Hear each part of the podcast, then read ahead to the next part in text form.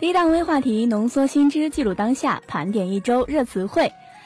大家有没有觉得夏天真的来得好快哦？俗话说五月不减肥，六月徒伤悲啊。哎，不是，我怎么感觉你在说我呢？好吧，我确实是胖，不过我这是幸福胖，一看你就不知道什么是幸福胖。我给你科普一下哈，这幸福胖呢，就是指原本身材很好的人在恋爱或者结婚后变胖的现象。不过说真的啊，很多的明星呢都在谈恋爱之后像吹气球似的肿起来，而这些发福的人呢反而很享受这种幸福。没错，我就很享受的，人生难得几回胖嘛。其实说到恋爱或者是结婚之后为什么会胖，我觉得原因非常的简单，就拿我们的父母来说吧，他们在家的时间远远超过了外出的时间。结婚之前他们或许还会看看电影啊，逛逛公园什么的，而结婚之后呢，不用到处散步，不用安排约会，运动量呢是大大减少，所以就发胖了。对，而且有报道指出啊，已婚女性在家庭中担任的角色往往比男性更多，所以相较于未婚女性来说，她们就更缺乏时间进行锻炼和保持健康了。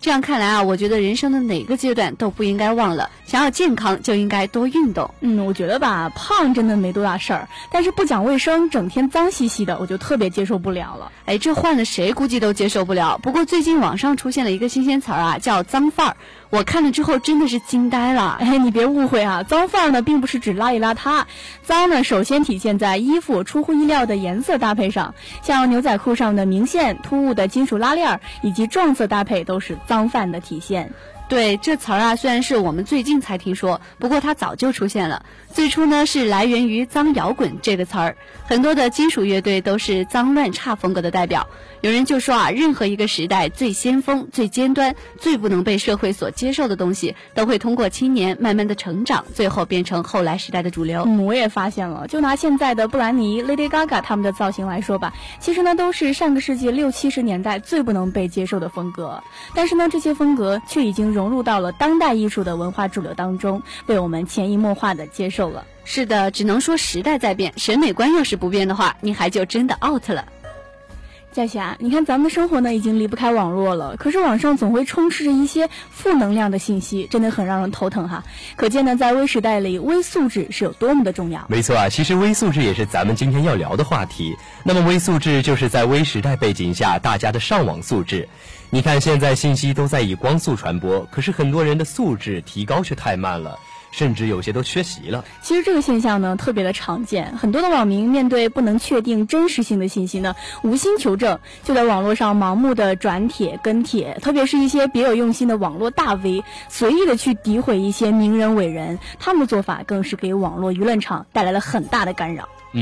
制造谣言的人确实挺可恨的哈，但是传播的人更应该受到谴责。我觉得咱们作为这个文明网民，就总感觉想做点什么吧。看不出来你还蛮有觉悟的嘛。在微时代呢，因为传播平台受到了字数的限制，在这种情况下，网民就更需要多查一些资料，而不是浅尝辄止。再有呢，就是面对热事件，咱们要冷静处理，不要用盲目的正义感爆棚，然后妄下结论。说的没错。都说这微言之中有大义，看来言微同样也不可以任性啊。那当然了，虽然说者无心，可是听者有意啊。话说的不好也会给人造成压力的，这压力大了啥事儿都会发生，可压力小了后果也是很严重的，没准儿呢就会得动力不足综合症。这个综合症呀，就是咱今天要讲的最后一个热词了。它是指日常生活中缺少挑战和动力，那么这个身子骨呀就出现了一些欠佳的状态，而且它和亚健康正好相反。我知道这个亚健康呢，它是一种处于健康和疾病的中间状态，往往是因为压力太大而引起的，而动力不足综合症呢，却是因为动力太小。看来压力大小对身体产生的影响是一样的。可以这么说，它最常见的症状有头痛、疲劳和多发性感染，严重的时候呢，还可能会引发一些抑郁症。确实挺严重的哈。那我们在职场当中呢，就要了解到自己真实的想法、兴趣等等，综合考虑自己的特长和其他方面的能力，对自己的职业进行定位、规划，然后去付诸实践。有了明确的职业定位之后呢，才能够有条不紊的去应对挑战。说得好。那么现在正好也赶上这个毕业季了啊，咱们得赶紧给这些即将毕业的大四学长学姐提个醒儿了。一定要学会控制你们的自己的感情，适当的调整压力。新语言、新词汇、新印象，文化是一种担当，让我们用心去记录。好了，微话题就和大家聊到这儿，稍后的微观察精彩继续。第二档微观察，故事天天发生，视角各有不同，小角度大视野。今天我们一起关注，对虎妈的抱怨不能压在心底。目前正在热映的电视剧《虎妈猫爸》，讲述的是一个孩子在教育问题上争议不断的家庭故事，取材于普通人的生活，说的也是寻常百姓事，但它引发的热议却超越了平常人的生活。看到这部电视剧，一个收获是满足了大家对别人家的孩子是如何被教育的好奇，另一个收获则是他向世人证明了中国的导演演员是有能力拍出好片子的，只要我们敢于直面社会问题，就会有好东西出品。当虎妈完成一个职场女性到家庭主妇的转变时，我们每个人都不可避免地被带入到两位主人公的生活中。从虎妈猫爸身上，大家也可以看到那个忧心忡忡被孩子的教育折磨的有些神经质的自己。然而，教育是少数几个共识与行动、愿望与现实反着来的行业之一。大家都明白这样下去不行，每个人也都有迫切想改变现实的想法，可一到现实中却几乎没有一个人能轻松面对。兴趣班一个接着一个报，把孩子的生活安排得满满当当，每个家庭都唯恐人后。当孩子加减乘除还没整明白的时候，家长就想着什么时候该学奥数了，300、1000都没弄清楚的时候，家长就已经将4书5经买齐了。这个行业怨声之大与改变之难共存，呼声之高与成效之小共存。虎妈猫爸带来的冲击和共鸣仿佛只能停留在情感领域，他们感叹现在的孩子苦，痛恨小小年纪就动弹不得的人生以及填鸭式的教学，也痛恨因为孩子的教育问题而被改变得面目全非的家庭生活。但转回头面对自己的孩子，他们又把虎妈的做法照搬了过来。人人都希望从别人做起，于是人人都不能逃开被纠缠的命运。指望家长从中解脱出来是不现实的。虎妈可怕，对孩子的严厉让大家有目共睹，但大家对虎妈也都抱有同情。这是一个注重排名的社会，只有力争留在最前面，才能将希望保留在最后。这样的过程也是身不由己，是被众人推着走的过程。不只是家长，学校同样也不明白，他们甚至经常做一些与改革的初衷背道而驰的事。期末不让考试，就在平时加倍的考；不让排名，就公布成绩分布区间，用一种变相的方法施加成绩的压力。不能说这种模式一无是处，多年来教育体系的成就有目共睹，但如果将目光从那些千军万马中脱颖而出的优等生身上移开，放到那些后进生的身上，就会发现这种教育的残酷性也很明显。因为成绩的重要性，爱画画的孩子被迫捧起了奥数课本，爱音乐的孩子只能压抑对音乐的渴望，最终的结果往往不是两者兼得，而是皆失。教育在很多时候不是为了成就每一个人，而是为了成就少数的几个人。用丛林法则来代替教和育，这恐怕是问题的根源。大视野微观察，接下来继续关注文学真人秀不一定能秀出文字。目前户外真人秀是电视台一拥而上的娱乐热点，情感、游戏、旅游等各种玩法让明星们忙得不亦乐乎。但是面对荧屏上的真人秀，河南卫视却剑走偏锋，首次将文学这个抽象名词与电视娱乐结合在一起。在5月15号推出的一档真人秀节目《文学英雄》中，让作家和演员一起在电视上秀文学，用电视真人秀形式来表现文学写作。据报道，这档节目名字虽然是英雄系列，但形式与以往室内文化节目颇有不同，是通过户外游戏和真人秀的形式进行比赛。也就是作家们在限定题材、限定时间内创作作品，再由明星们以表演、朗诵等形式诠释出来，最后由现场观众投票决出每一位作家创作作品的名次。这样的文学写作形式和文学内容的诠释形式其实是没有多少的文化创新所在，同时它更是违反了文学创作的基本规律和原则。这些作家的写作被诸多外在因素束缚，基本上是失去了作品所需要的活动范围和挥毫余地，很难从中产生出真正的文学。作家的写作主要是个性化的反映，追求精神上的独立自由，这是文学创作的本质。参加这个节目的作家也说，这种写作形式从精神上是无法接受的。其实这样的文学写作过程和结果，也就基本上定义了这个节目的性质和内涵。文学英雄基本就是一场文学游戏，是作家真人秀，与严谨严肃的文学创作无关。而节目里的作家除了露脸，根本就没有拿出任何像样的文学作品。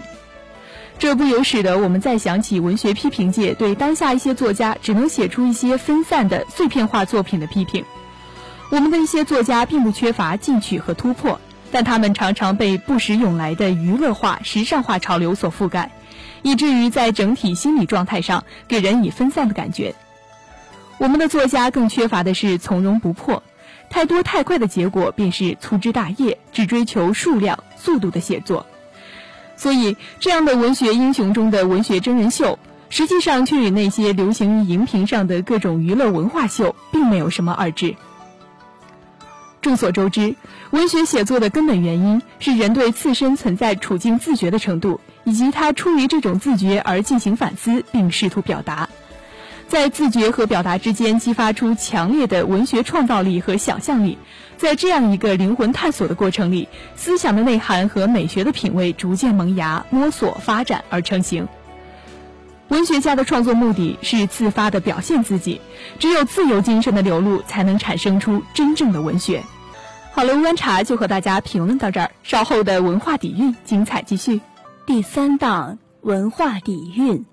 追寻文言经典，品味古诗古韵。今天的文化底蕴为大家介绍的是《劝学》。《劝学》是荀子的代表作品，也是《荀子》一书的开篇之作。这篇文章主要在论述学习的重要意义，劝导人们用正确的目的、态度和方法去学习。一般说，说理性太强的文章，倘若驾驭不好，很容易使人处于单调的状态。但这篇文章却形象清新，脍炙人口，千百年来为人们传颂不衰。导致这种现象出现的最重要的原因在于，他把深奥的道理用在大量浅显贴切的比喻之中，手法极其自然灵活，生动鲜明中却没有半点枯燥之感。值得指出的是，文中所用的喻体几乎都是常见易懂的，这些通俗明了的比喻使人自然而然地联想到某些直观浅显的形象事物，进而启发思考，接受作者所说的深刻道理。此外，作者又采用对比的手法，将两种相反的情况组织在一起，增强了文字的说服力。例如，在强调学习必须持之以恒、用心专一时，他列举了奇迹一跃不能十步和驽马十驾功在不舍等等例子。这样一来，很显然积与不积所产生的效果是截然相反的。在荀子哲学思想中，积字是一个重要观点，他认为要学有所成，必须坚持不懈地进行积累。开篇第一段说明了学习在改变人的素质、提高人的智力方面有重大意义。学习不能单靠坐在房子里苦思冥想，必须利用外界事物向实际学习。因此，第二段首先说明“吾尝终日而思矣，不如须臾之所学也”。荀子利用亲身的体验，通过终日思与须臾学的对比，强调空想不如学习。然而第三段便着重强调积累的问题，进而使文章的主旨得以升华。全文各段的条理都十分清楚，其中广为大众传唱的有“学不可以已”，它既是全文的一个中心论题，也是第一段所要开始阐述的内容。而结尾部分则归结为君子博学而日参省乎己，则至明而行无过矣。这就明确而有力地照应首句，输述了上文。另外两个段落手法相同，而方式却并不死板。先秦诸子的哲理散文一般都比较难读，而荀子这种严谨朴实的写作方法，对帮助读者掌握各段文章的基本内容是十分有效的。荀子的论学基础是唯心主义，由于历史条件的限制，荀子不可能懂得人的阶级性，他把礼仪当成人人应该具备的道德，并且把符合封建伦理统治的行为叫做善，把不符合的叫做恶。他劝学的目的实际上是要培养合乎封建统治阶级的人才，这与我们今天的学习目的有本质的区别，但是在当时却有进步的意义。文中阐述的要重视学习，以及学习必须善假于物，逐渐积累等见解，就是在今天对我们来说也还有一定的启发作用和借鉴意义。